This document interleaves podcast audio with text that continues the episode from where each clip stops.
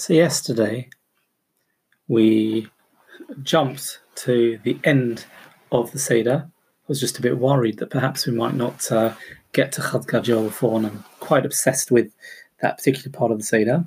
And previously, I had actually spoken about um, Avodim Hayinu, and I mentioned at the time that it's quite out of character for me to spend time discussing that because normally speaking, I like to move straight on to what I consider, what I learned from my Rebbeim, is the main part of the Haggadah. And I mentioned at the time, and I'm sorry if this is a repeat for those who've who, who've heard this bit before, but you have the, the child who comes home with his pile of Divrei Torah, and everybody's looking very worried, except the child himself is looking forward to saying all the Divrei Torah. And as we said, everybody suddenly gets very frum and says, "Oh, we have to get to the Afikoimon by Chatzos," and so quick skips. Um, you know, just you know, say one or two, save the, some for the second night, save some for lunch. Uh, we've got the rest of Pesach. Uh, we've got Shulchan Aruch.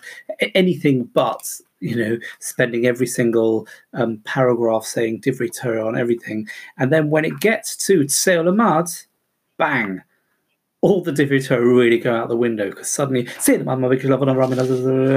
and, and, and zooming through those pasukim, zooming through everything, and and um, uh, you know, one of the children says, "Oh, I've got Dvar Torah on that. Oh, I'll say it later, Shulchan I'm already on to the next, uh, on to the next uh, uh, paragraph or the next posuk, etc." And then and then uh, finally, finally, um, um, we get to say a on Dayenu, and then we're off to Hallel, and you know the rest follows. And you've missed out, you know, bits of Telemad, but oh, you know what? It's not that important as long as we've said stuff about the Mah Nishtanah, as long as we've said stuff about the four sons, as long as we've sung Vahisha Omdor, um, that you know the the and and, and said the appropriate jokes, you know, um, that Bechol Dovador, Oimdim It's Pesach time, so in every generation they try to feed us challah. Kodesh Baruch Hu, Matzilenu Miyodom, and Hashem gives us matzah or saves us, haha, very funny, etc.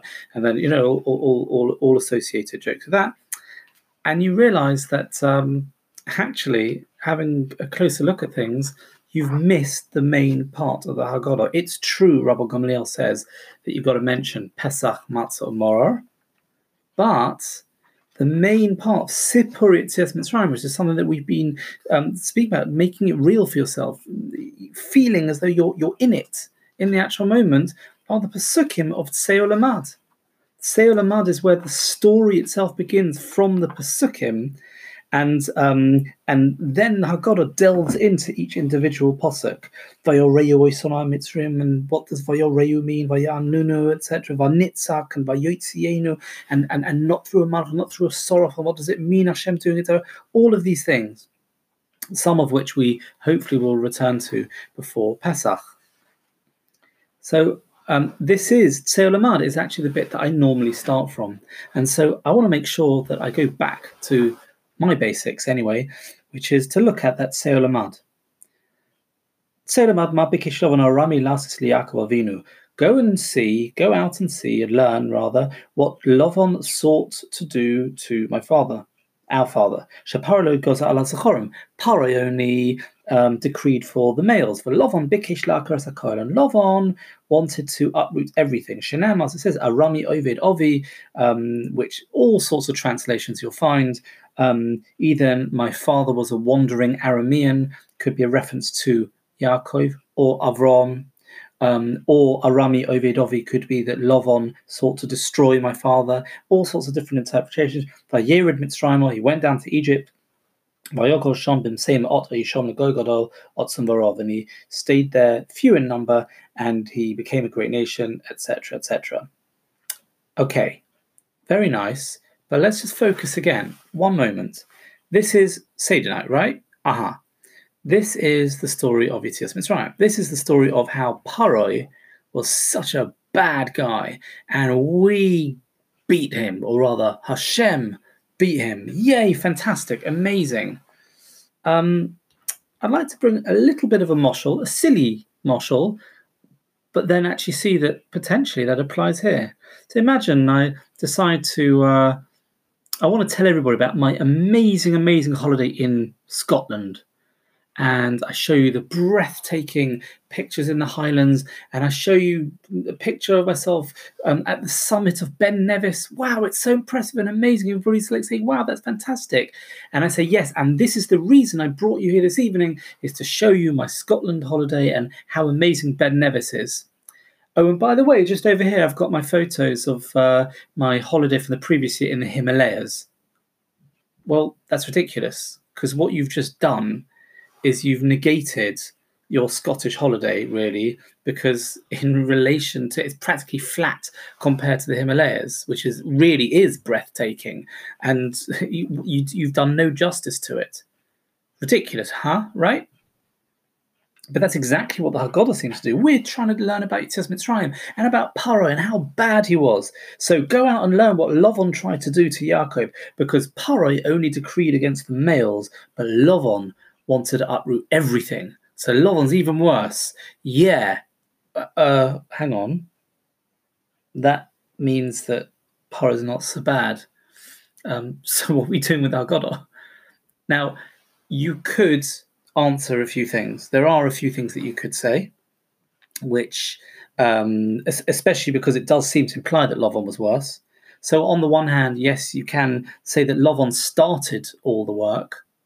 Lovon is the precursor, and there are many, many illusions, allusions, that is, um, that Lovon was either reincarnated into someone who is very, very relevant to our story because we know that Paro had three advisors Yisroi, the good one, Eov, the, well, let's call him neutral for the moment, and Bilom, the bad one, the evil one.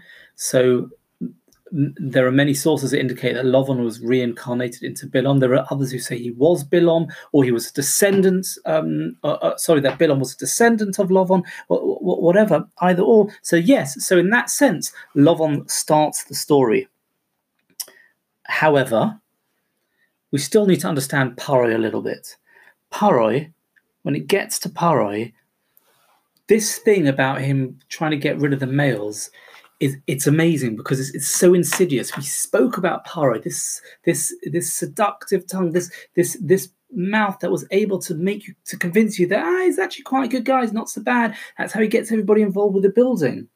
But consider this, because you think about it, as the Gemara points out, Paro wants to destroy the Jewish people. He's a fool. Get rid of the women, not the males. You only need one male and surely, you know, and, and, and by the way, isn't it matrilineal? There is an opinion that before Matan Torah, before the Torah was given, that Judaism would have gone through the father.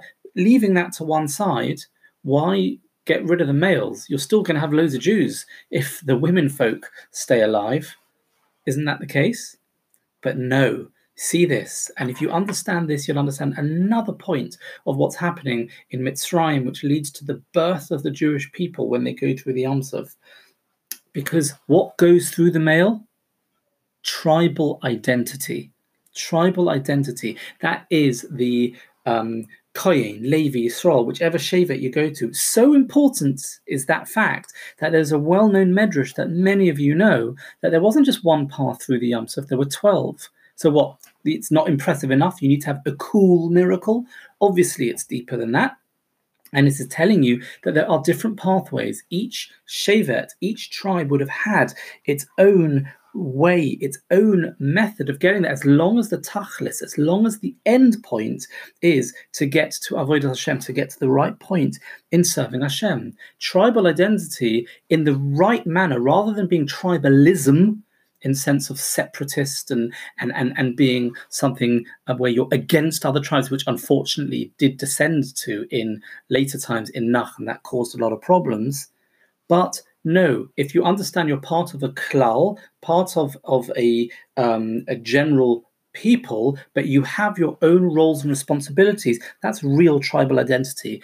Um, we compared the other day Achashverosh um, Purim and Pesach, Achashverosh, who dresses up like Aaron Cohen as the Cohen Gadol at the feast, he says, "Oh, look at me! I pursue peace. I try and, and please everybody." No, his idea of homogeneity was everyone's exactly the same, but that only leads to murderous ideas and and crazy, crazy stuff. No, the idea here is that tr- the tribal identity Paro was trying to destroy is the identity which will allow a person to get to the path to serve Hashem.